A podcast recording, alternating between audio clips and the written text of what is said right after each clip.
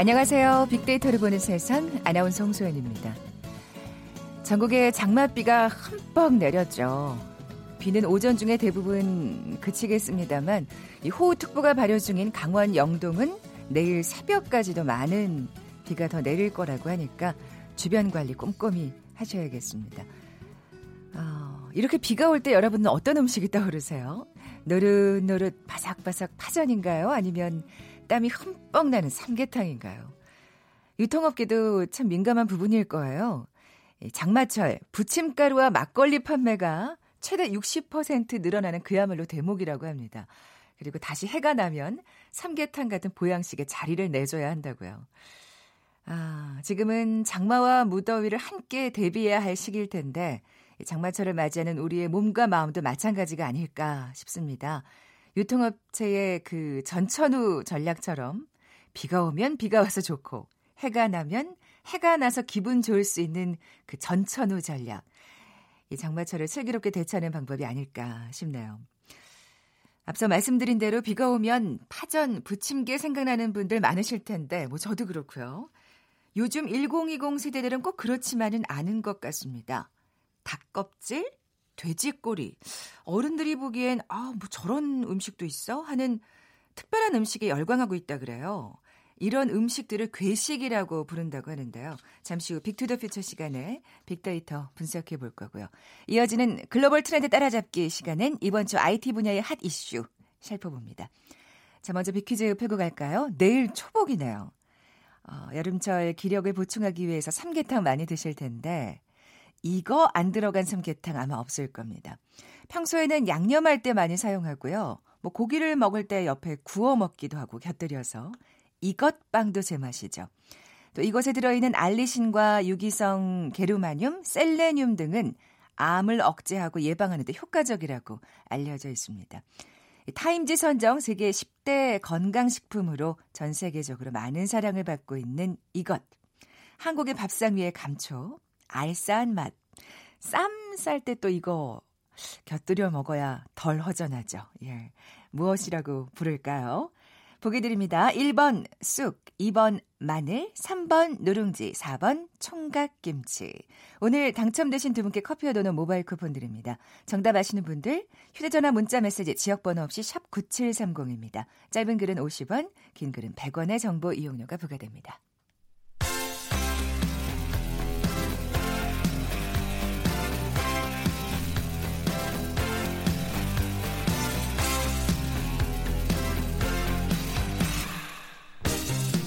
트렌드는 10년마다 반복된다. KBS 1라디오 빅데이터로 보는 세상. 빅투더 퓨처. 최신 핫트렌드와 복고 문화를 두루 살펴보는 시간이죠. 빅투더 퓨처. 빅커뮤니케이션 전민기 팀장 나와 계세요. 안녕하세요. 네, 반갑습니다. 전민기입니다. 괴식이라고요? 이름도 괴이합니다. 아니, 네. 어떻게 그 식 그러니까 먹을 거 앞에 이 괴라는 그, 글자를 붙일 수가 있을까? 괴상하다 할 때 괴, 이상하다 음, 이런 그렇죠. 단어예요.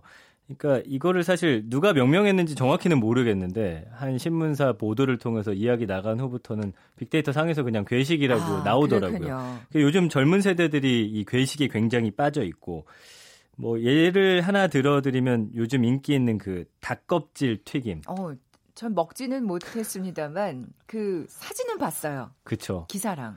이거 요즘 벌써 막 TV에도 많이 나오고 어. 이거 살려고 줄 서 있는 거 뉴스에도 나가고 그랬어요. 아니 근데 사실 네. 음, 뭐 이렇게 그 예전에 그 이작가 맞아요. 선술집에 팔았잖아요. 꽃 꼬치집에 네, 가면 이렇게 예 꼬치에다가 뭐 예, 하나에 한 꼬치에 뭐 2,000원, 맞아요. 3,000원에서 팔았던 네. 것 같은데. 이, 네. 이거는 완전히 그냥 튀김, 기름에 또 튀긴 거예요. 안 그래도 어. 기름기 많은 건데 먹어본 사람들은 그냥 짭조름하다, 느끼하다 이런 이야기하는데 맥주가 생각난다고 하더라고요. 음. 그러니까 지난달 19일에 이 K땡땡에서 이거를 그 어.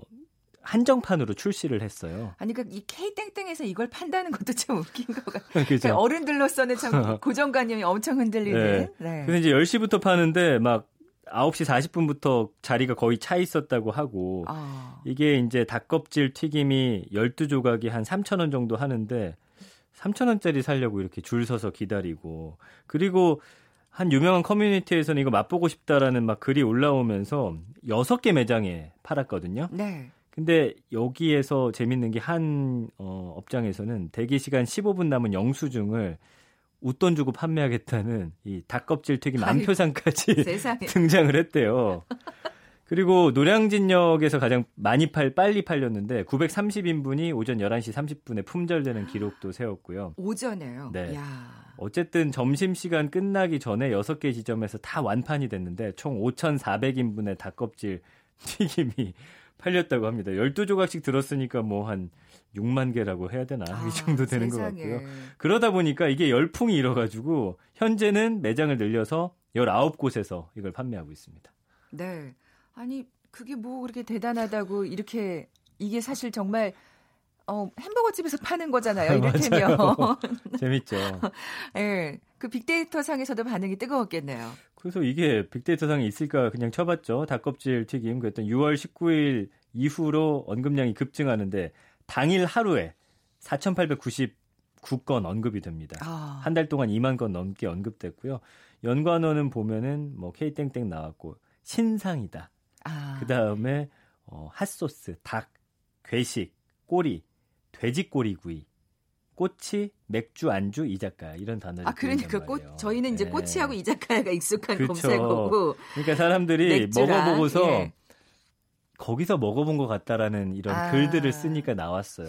아 이게 젊은 세대들한테는 새로운 음식일 수 있겠군요. 그렇죠. 호기심이 생기고 또 워낙 그 새로운 걸 참 그리고 뭔가 새로운 신상이 음. 나왔을 때 그 SNS 상에 사진 올리는 걸 좋아하잖아요. 정확한 네. 게 이제 짚어 주셨고 감성어 긍부정 비율 보면 69대 6.1로 긍정 반응 69%예요. 야, 절대적입니다. 그래서 보잖아요. 긍정 네. 감성어 맛있다, 진심, 부드러운, 핫하다, 먹고 싶다, 좋다. 핫하다. 와 이것만 보면 진짜 어마어마한 만찬이 차려져 있는 것 같은 느낌인데 그냥 닭껍질인 거고요. 부정 감성어는 그냥 먹어봤더니 어, 느끼하다, 올드하다. 느끼하겠죠. 네, 이상하다, 맛없다 이런 반응들이 있는데 불과 6.1%에 불과하기 때문에 어, 대부분은 정말 아주 찬사를 쏟아내고 있습니다. 네.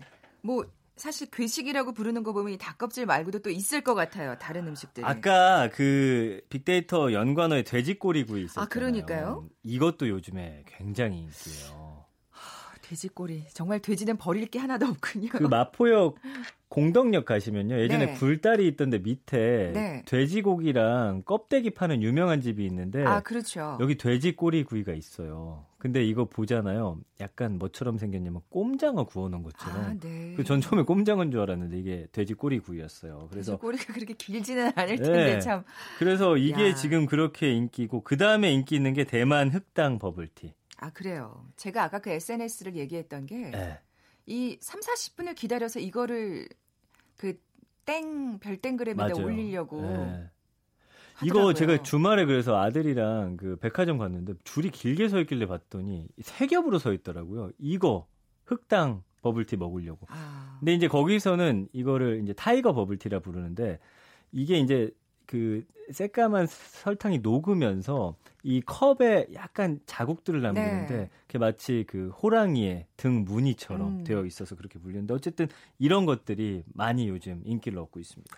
사실 저희가 이제 수요일마다 창업에 관련된 그렇죠, 코너를 대표님, 네, 예. 진행하고 있지만 사실 이렇게 확 정말 음. 트렌드처럼 확 지나가는 음. 핫한 열풍처럼 근데 또 금방 쉽거든요. 그럴 수 있어요. 쉽게 또 그게 예. 또 창업을 하기가 아유 맞습니다. 예, 그건 좀 주저되는 부분이 또 없잖아 있는데 뭐 이렇게 새로운 음식들 각광 받는 걸 보면 또 업체들이 가만히 있지 않을 것 같아요. 뭔가 그러, 맞아요. 뭔가 새로운 걸 더 만들어내려고 치킨, 신상을. 그래서 치킨 프랜차이즈하고 편의점에서 이런 메뉴들이 많이 나왔는데 참 희한한 게 많더라고요. 한 치킨 프랜차이즈는 김치를 볶아서 닭에다 뿌린 무슨 김치킨 이런 것도 있고요. 그다음에 어. 짬뽕 소스하고 오징어하고 함께 이게 소스를 버무린 오징어 짬뽕 치킨 뭐 이런 것도 있고. 근데 이제 아까 말씀해 주신 대로 SNS에 올리기 위해서 하는데 음. 먹어봤다라는 인증 이거 하나씩 클리어해가는 어떤 놀이 같은 거기도 하고요. 그러고 나서 맛없으면 내 두 번 다시는 안 먹는다. 아니면 맛있으면 주변에 한번 넣어도 먹어봐라. 이렇게 추천하는 형식으로 SNS 통해서 빠르게 퍼지고 있습니다. 그렇군요. 편의점도 가만히 있지 않을 것 같은데. 거기는 정말 희한한 시도 많이 하더라고요. 그래서 네. 초코 스틱인데 핫치킨 맛 상상이 안 되잖아요. 초콜릿인데 핫치킨 맛. 정말 상상 안 되네요. 이게 요즘에 네. 인증템으로 인기 끌고 있고요. 그냥 다른 데는 이제 생크림하고 수박을 섞은 수박 과자 또 신제품으로 내놓기도 했고 그 다음에 이제 예전부터 유행했던 게 도시락이라든지 이런 간편식 사가지고 나만의 그 괴식 메뉴를 스스로 개발해서 맞아요. 올린단 어. 말이에요. 그 예를 들면 감자칩을 우유에 불려가지고 하면은 감자 아. 샐러드 맛이 난대요. 네. 이건 일본에서도 유행하는 거예요. 아 그렇군요. 네. 그리고 컵라면에 콜라나 우유 넣어서 먹으면 맛있다. 아 저는 이거는 못 먹겠는데. 네. 어쨌든 이런 거 많이 올라오고. 해 보셨어요? 있어요. 아 이거 저 어렸을 때도 네. 이 동네 그 아, 윗집 사는 형이 그 우유에다가 밥 말아줘가지고 제가 먹다가 약간 좀 비위상했던 게 있는데 그분은 세월을 너무나 빨리 그러니까요 네, 어, 앞서갔던 분 어렸을 때부터 괴식 메뉴를 즐기셨던 네. 야 그러면 저는 정말 시대에 뒤처지는 사람이래요. 저는 지금 이 네. 편의점 그 메뉴를 실험한다고 할 때 딱 뭘 떠올렸냐면 네, 그 불닭 그 볶음면에다가 왜 네. 그 불닭이 들어간 삼각김밥 넣어가지고 아, 맞아요. 그 정도. 어. 그건 뭐 괴식이라고 할 수도 없을 것 같아요. 그냥 매운 음식이라고 해야겠네요. 기존 식품회사들의 또 반응은 어떻습니까? 대기업들도 뛰어든다니까요. 그래서 아. 뭐 예를 들면은 감자칩인데 그 육개장 맛 나는 라면 맛 과자도 있고요. 그 다음에 그 과자인데 어 여기다가 이제 그 짜장라면 맛 과자도 있고. 어. 그 다음에 그 라면하고 결합을 많이 시켰네요. 네, 인디언 네. 땡이라고 하는 오래된 과자 있는데 음. 이거 이제 랍스타 맛 조미료를 섞어 가지고 에스키모 땡이라고 만들었대요. 이건 좀 상상이 안 돼요. 그리고 그 비벼 먹는 면에다가 참치하고 마요네즈 첨가한 뭐 이런 것도 있고 쌈장 라면 같은 것도 나왔고 도미덮밥 맛 감자 과자도 있고. 도미덮밥 맛, 와, 굉장히. 도미덮밥 맛 자체를 모르겠는데, 그것도 감자 과자라고 하니까 대체 어떤 맛인지. 야, 진짜. 아니 저도 근데 혹하는 건 있어요. 어떤 참치 마요 비빔면, 아. 쌈장 라면 이런 거는 한번 먹어보고 싶다는 그쵸. 생각이. 네. 맞습니다. 네. 뭐 이렇게 괴식이 유행하다 보니까 뭔가 기존에 먹지 않던 고기 부위들도 뜬다면서요. 그래서 지금 돼지꼬리가 난리 났다니까요. 그렇죠. 이게 안 먹던 부분이니까. 한 마리에 100에서 130g밖에 안 나오다 보니까. 짧, 돼지꼬리가 길지 않잖아요. 네, 요즘 그 식당 하시는 분들이 육가공 공장에 전화 엄청 돌리신데 이거 빨리 달라고. 이러다 돼지꼬리가 엄청 금값 되는 거 아닌지 네, 몰라요. 이것뿐만 네. 아니라 닭고기도 닭목살 들어보셨어요? 목에 살이 별로 없잖아요. 그렇죠. 근데 이것도 맛있다고 이 부위만 드시는 네. 분들 계세요. 예. 뼈를 발라가지고 하여튼 그 살만 있는 거. 그 다음에 무릎 연골살.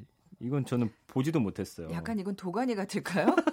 어쨌든 예전에는 이런 거 뭐 뒷고기다, 특수 고기다 뭐 해가지고 진짜 싼 값에 아 그냥 가져가라고 하지 않았을까요? 저희 학교 앞에 진짜 뭐 천, 1200원인가 만 해서 구워 먹던 기억이 저 나거든요. 근데 아, 이게 몸값이 엄청 올라가고 있고요.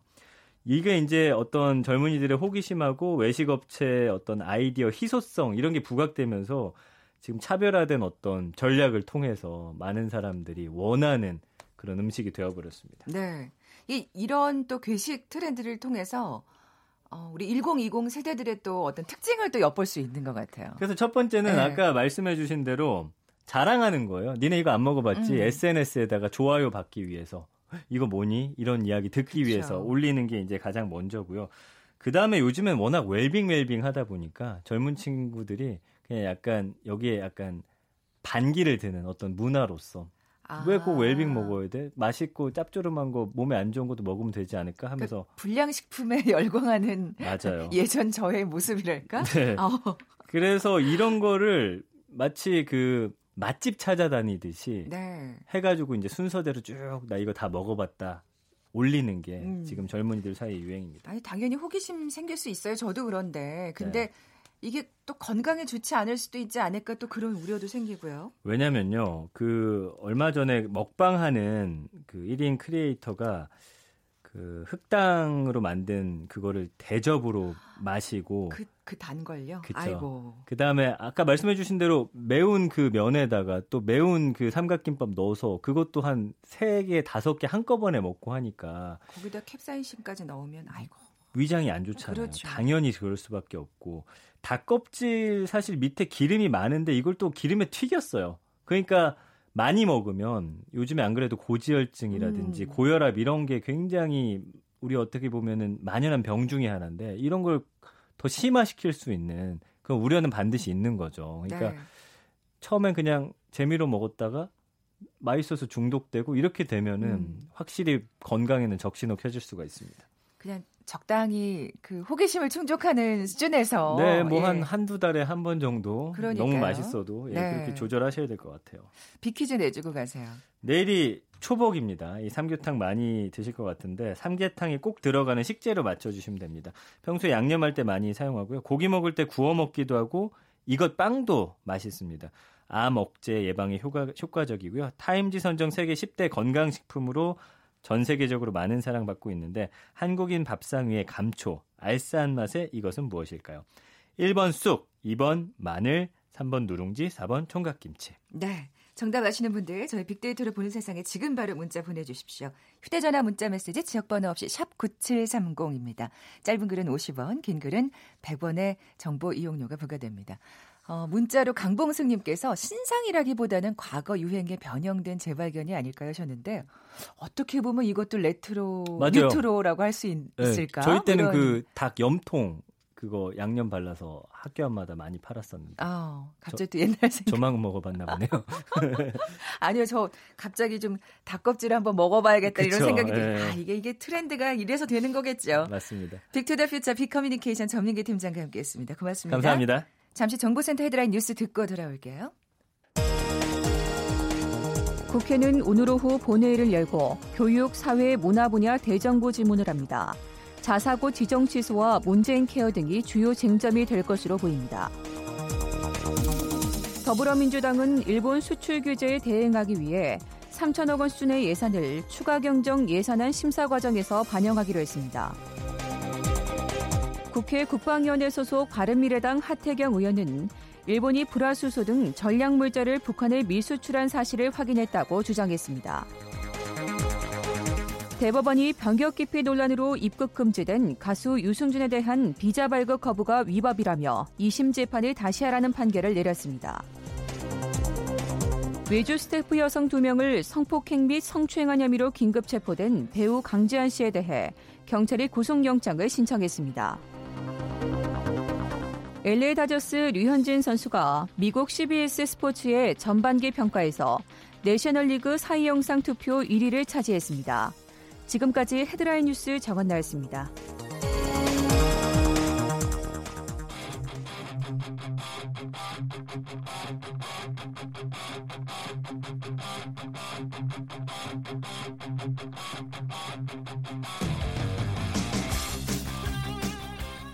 궁금했던 ICT 분야의 다양한 소식들 재미있고 알기 쉽게 풀어드리는 시간이죠. 글로벌 트렌드 따라잡기. 한국인사이트 연구소 김덕진 부소장 나와 계세요. 안녕하세요. 네, 안녕하세요. 아, 이번 주 화제가 된 IT 분야의 이슈 살펴볼까요? 네, 총 세 가지 정도를 먼저 가져왔는데요. 어, 카카오, 우리가 알고 있는 카카오톡으로 잘 알려진 카카오가 어, 블록체인, 카카오 블록체인을 공식 출범하고 블록체인 대중화를 선언했다. 그래서 모바일 성공을 이어가겠다라는 뉴스가 좀 화제가 어. 됐고요. 어. 두 번째는 이제 우리가 잘 알고 있는 IBM이라는 회사가 레드햇이라고 하는 회사를 40조 원 엄청난 돈인데 그 돈에 인수를 했습니다. 근데 이게 클라우드 때문이라는 소식 때문이고요. 아, 예, 세, 예. 네, 세 번째는 이제 국토부에서 택시와 플랫폼 상생 종합 방안을 다음 주에 발표할 예정이다라는 내용이 이제 화제가 됐습니다. 네. 자, 그럼 첫 번째 이 카카오 블록체인 공식 출범 소식부터 살펴볼게요. 네. 저는 사실 음. 블록체인 블록체인 하는데 잘 모르거든요 뭔지. 네, 우리가 뭐 암호화폐, 가상화폐, 뭐 이렇게 투기식 뭐 이런 얘기 많이 들었잖아요. 네. 근데 이제 그런 것들이 좀 화제가 처음에 됐었던 이유가 이게 이제 단순히 그냥 통화라는 그러니까는 그 어떤 돈의 개념뿐만 아니라 그 블록체인이라는 기술을 활용해서 마치 지금 앱스토어처럼 새로운 앱을 만들고 그 안에서 새로운 생태계를 만들 수 있다라는 기술적인 것 때문에 화제가 된 거예요. 그런데 아. 이것 자체가 지금까지는 어떤 속도 혹은 어떤 기술의 한계 혹은 누가 하느냐 때문에 예를 들면은 블록체인으로 뭔가가 나왔더라도 기존에 있는 거가 있는데 굳이 그거를 왜 쓰냐 그리고 오히려 느리고 기술적으로 속도가 안 좋다 이래가지고 어. 그냥 좀 외면을 받은 상황이었고 오히려 그 안에서 그런 통화적인 그러니까는 투자 투기적인 요소로만 이런 뭐 비트코인이나 이런 게좀 네, 네, 이슈가 그쵸, 됐었는데요. 예. 네, 그랬는데 이제 카카오에서 이번에 그런 게 아니라 본인들이 이제 본, 격적으로 블록체인을 활용해서 해보겠다라고 하면서 공식 이제 일종의 추, 이제, 이제 출사표를 던졌다라고 볼 수 있는데요. 네. 그러니까 이런 식으로 생각하시면 돼요. 우리가 그 기존에 예를 들어서 뭔가 궁금한 것들, 뭐 내가 만약 궁금한 질문들이 있었는데 그 질문에 대해서 온라인상에 답변을 썼어요. 그러면 그거에 대해서 지금까지는 뭐 내공이라든지 아니면 온라인상에서의 뭔가 아 좋아요라든지 이런 거를 주, 주고 있었잖아요. 그런데 이제 블록체인 기반으로 예를 들어서 제가 맛집과 관련된 리뷰를 썼다. 혹은 내가 어, 레시피가 궁금했는데 그 레시피에 대해서 어떤 답변을 줬다라고 하면은 그 보상을 이제 가상화폐라고 할 수 있는 암호화폐로 주는 거예요. 근데 아. 지금까지는 그게 있더라도 그걸 쓸 수 있는 게 예를 들어서 그 안에 있는 다른 앱을 사는 구조라고 했으면 한계가 있었다. 네, 근데 이제 카카오 같은 데들이 들어오게 되면 어떤 이슈가 생기냐면 얘네들이 만약에 식당 예약하는 앱을 블록체인 기반으로 같이 만든다 라고 하면은 예를 들어서 제가 음식 리뷰를 해서 얻은 일종의 그 암호화폐를 실제 음식점에서 예약을 할 때 쓸 수 있게 되는 이런 어. 이제 개념이 되는 거죠. 그렇게 되면은 이제 소위 우리가 과거에 뭐 그 도토리를 한창 사서 음악 들 때가 있었잖아요. 네, 네. 근데 그때는 그 도토리로 음악 듣는 수준이었는데 예를 들어서 도토리를 가지고 밥도 먹을 수 있고 도토리를 갖고 실제 화, 활동도 할 수 있다라고 조금 생각하시면 조금 더 쉽게 이해가 되실 음. 거예요. 근데 그렇게 하려면 도토리가 여기서도 저기서도 막 쓰일 수가 있어야 되잖아요. 네. 근데 이제 카카오 같은 플레이어가 들어오면 그들이 가지고 있는 다양한 플랫폼에서 그렇죠. 그런 걸 활용할 수 있다라는 것 때문에 많은 사람들이 기대하고 있는 부분이 있는데요. 그럼에도 이제 솔직히 말하면 아직 건너야 될 선들이 좀 많이 있긴 합니다. 하지만 어쨌든 이런 큰 플레이어가 들어온다라는 것 자체만으로도 실제 이게 가능성이 있을까에 대해서 많은 관심들이 음. 이제 사람들에게 좀 화제가 되고 있는 네. 키워드다라고 볼 수 있을 것뭐 같습니다. 뭐 지금 계획한 대로라면 네. 당연히 자연스럽게 활성화가 될 수밖에 없는 음. 예. 그러면 이를테면 우리가 그 블록체인에 갖고 있었던 어떤 네. 기존 고정관념이 좀 그쵸?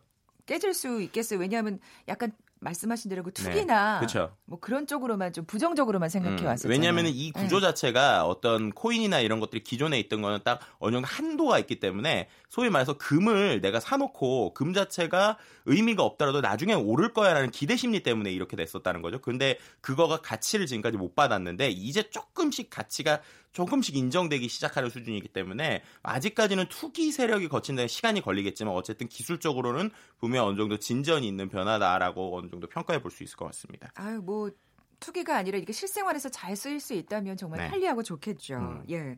다음 소식은요? 네, 다음 소식은요. 제가 아마 이 4차 산업혁명 특집할 때도 클라우드 얘기를 잠깐 드렸었는데 네, 그때 클... 아주 자, 잘 설명해 주셨죠. 네. 친절히. 그렇죠. 클라우드라는 게 모든 기술의 어떤 동력, 동원이 되고 모든 것들의 좀 기초가 된다는 얘기를 드렸어요. 근데 IBM이라고 하고 있는 우리가 전 세계적으로 잘 알고 있는 오래된 IT 회사가 이번에 레드햇이라고 하는 회사를 40조 원에 샀는데 이게 그 IBM이라는 회사가 108년 됐거든요. 근데 108년 역사 중에 최고가로 지금까지 어. 인수를 한 거예요. 그만큼이나 어떻게 보면은 그 자신들의 회사에서도 일종의 어, 목숨을 걸고 그렇죠, 어떻게 보면 주력을 거죠. 한 이런 네. 식으로 이제 인수를 했다고 볼 수 있는데 왜냐하면 클라우드 시장이 이미 아마존, MS 이런 데들이 이미 자리를 잡고 있는 거죠. 그런데 이제 IBM이 기존에 과거에는 잘해왔는데 최근에 이런 시장 변화에서 좀 뒤처지는 부분이 음. 있었는데 이거를 Red Hat을 인수하면서 어떻게 보면은 움직이겠다라는 거고요. 그럼 도대체 이 Red Hat이라는 회사가 어떤 회사길래 이러냐라고 봤을 때 이 Red Hat이 소위 말하는 이제 쉽게 설명드리면 지금 클라우드가 운영되기 위한 운영 체제가 있어요. 예를 들면 우리가 컴퓨터를 쓸 때 윈도우를 쓰듯이 애플 뭐 예를 들어서 어, 어떤 OS를 쓰듯이 그런데 클라우드를 운영하는 OS 중에 가장 많은 OS들이 이제 이 Red Hat에서 나오고 있는 것을 쓸 수 있습니다. 그렇기 때문에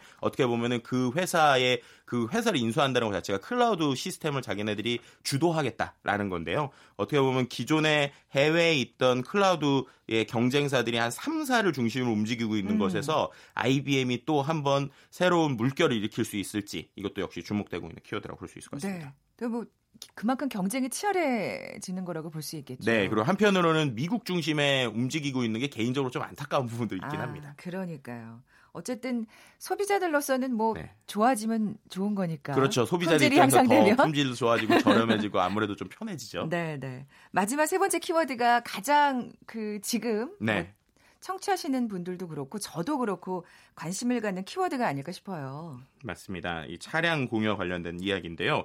정말 우리나라 최근에 한 상반기 그리고 지난번 상반기 정리할 때도 얘기했지만 역시 택시 그리고 뭐 타다 등의 다양한 요즘 차량 공유 플랫폼들이 뭐 어떤 자신들의 입장을 계속 얘기하고 있는데 국토부에서 원래 오늘 그 이제 택시 플랫폼 상생 종합 방안이 원래 발표되기도 했었어요. 네. 그랬는데 한주 정도 지금 연기가 된 상황인데 그만큼 이제 많은 이야기들이 있는다는 것이죠.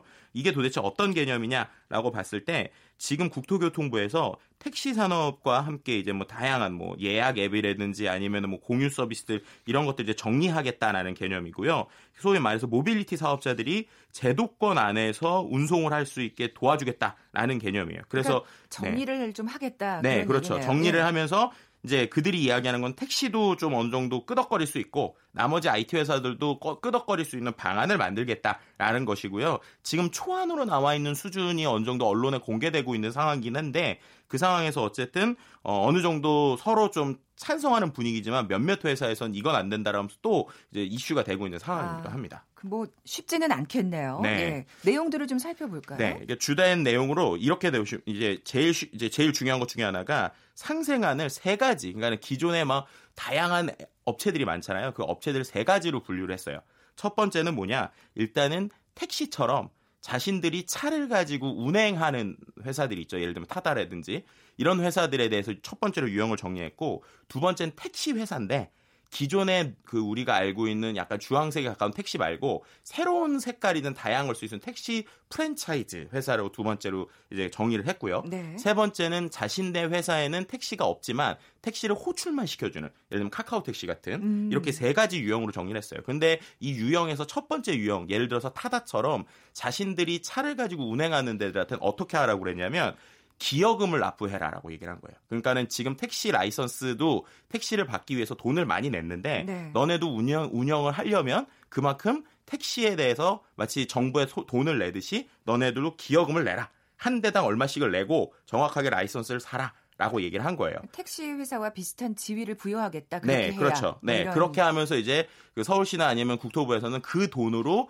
택시 라이선스를 조금씩 줄이고 그리고 기존에 있는 택시 기사들에게 처우를 개선하겠다라는 아, 건데 예. 이첫 번째 때문에 지금 계속 엄청나게 지금 서로가 밀고 당기고를 하고 아, 있는 상황이라고 볼 수 있습니다. 타다 쪽에서는 뭐 그렇게 예 반길 만한 또 어떤 제한은 아니라는 생각이 또 드네요. 네, 그렇죠. 아무래도 그것 때문에 예, 우린 이럴 수 없다. 뭐 이러면서 이제 계속 얘기하고 있고 지금 한 주 정도 미뤄진 이유가 어쨌든 그 타다나 여러 가지 플랫폼 회사들도 들어와서 같이 얘기하면서 또 좋은 방안을 찾자라는 것 때문에 좀 어느 정도 상황이 되고 있고요. 또 이와 함께 또 택시 기사들에 대해서도 일종의 가이드라인을 냈는데 네. 제일 핵심 중에 하나는 2021년까지 산업금을 없애겠다. 어, 이건 진짜 네. 그, 딱 들어오더라고 눈에 들어오는 네. 기사더라고요. 그리고 두 번째는 택시 운전사들을 다 월급제로 바꾸겠다라는 음. 식의 이제 어떤 제안을 내놓은 것이죠. 근데 이거에 대해서도 어떤 분들은 찬성을 하고 있는데 어떤 분들은 그렇게 되면 그 월급제 이상으로 열심히 노력해가지고 지금까지 돈을 받던 사람들도 어, 소위 말해서 태업이 될 수 있다. 이런 것 때문에 또 이제 계속 지금 시끄러운 이슈라고 볼 수 있어요. 보완하는 또 뭔가 인센티브가 있어야 되지 않을까 또 그런 생각도 드는데 네. 어쨌든 지금 말씀하신 대로 쉽지는 않겠어요. 네, 그렇습니다. 네. 서로가 서로의 이야기를 가지고 계속적으로 이야, 저, 자신들의 입장을 대변하고 있는 상황이긴 한데요. 그럼에도 불구하고 큰 틀은 어쨌든 택시 라이선스 자체를 조금씩 줄이고 그 줄인 거에 대한 보상들을 모빌리티 새로운 회사들이 그것을 좀 커버할 수 있는 음. 이런 쪽으로 좀 흐름이 가고 있고 그리고 택시 기사들 도 월급제로 변하면서 젊은 층이나 택시 운전을 하는 사람들 더 늘리겠다라는 가이드를 가지고 있는데 과연 이게 다음 주까지 어떠한 방안으로 통과될지는 계속 좀 지켜봐야 될 것 같고요. SNS상에서도 그래서 계속 찬반 의견이 정말로 음, 거의 그렇겠죠. 반반으로 갈리고 있는 상황이기도 네. 합니다. 사실 어쨌든 좀 무엇보다도 승객을 좀 우선하는 마음으로 예, 지혜를 모았으면 하는 생각이 좀 듭니다. 그러니까요. 네. 특히나 이제 승객 입장에서 제일 불안해하시는 것들이 바로 월급이나 이런 것들이 아, 있어요. 그렇죠. 네. 글로벌 트렌드 따라잡기 김덕진 부소장과 함께했습니다. 모바일 쿠폰 받으실 두 분 6234님, 5892님 두 분께 선물 보내드리면서 물러갑니다. 저는 내일 11시 10분에 다시 오겠습니다. 고맙습니다.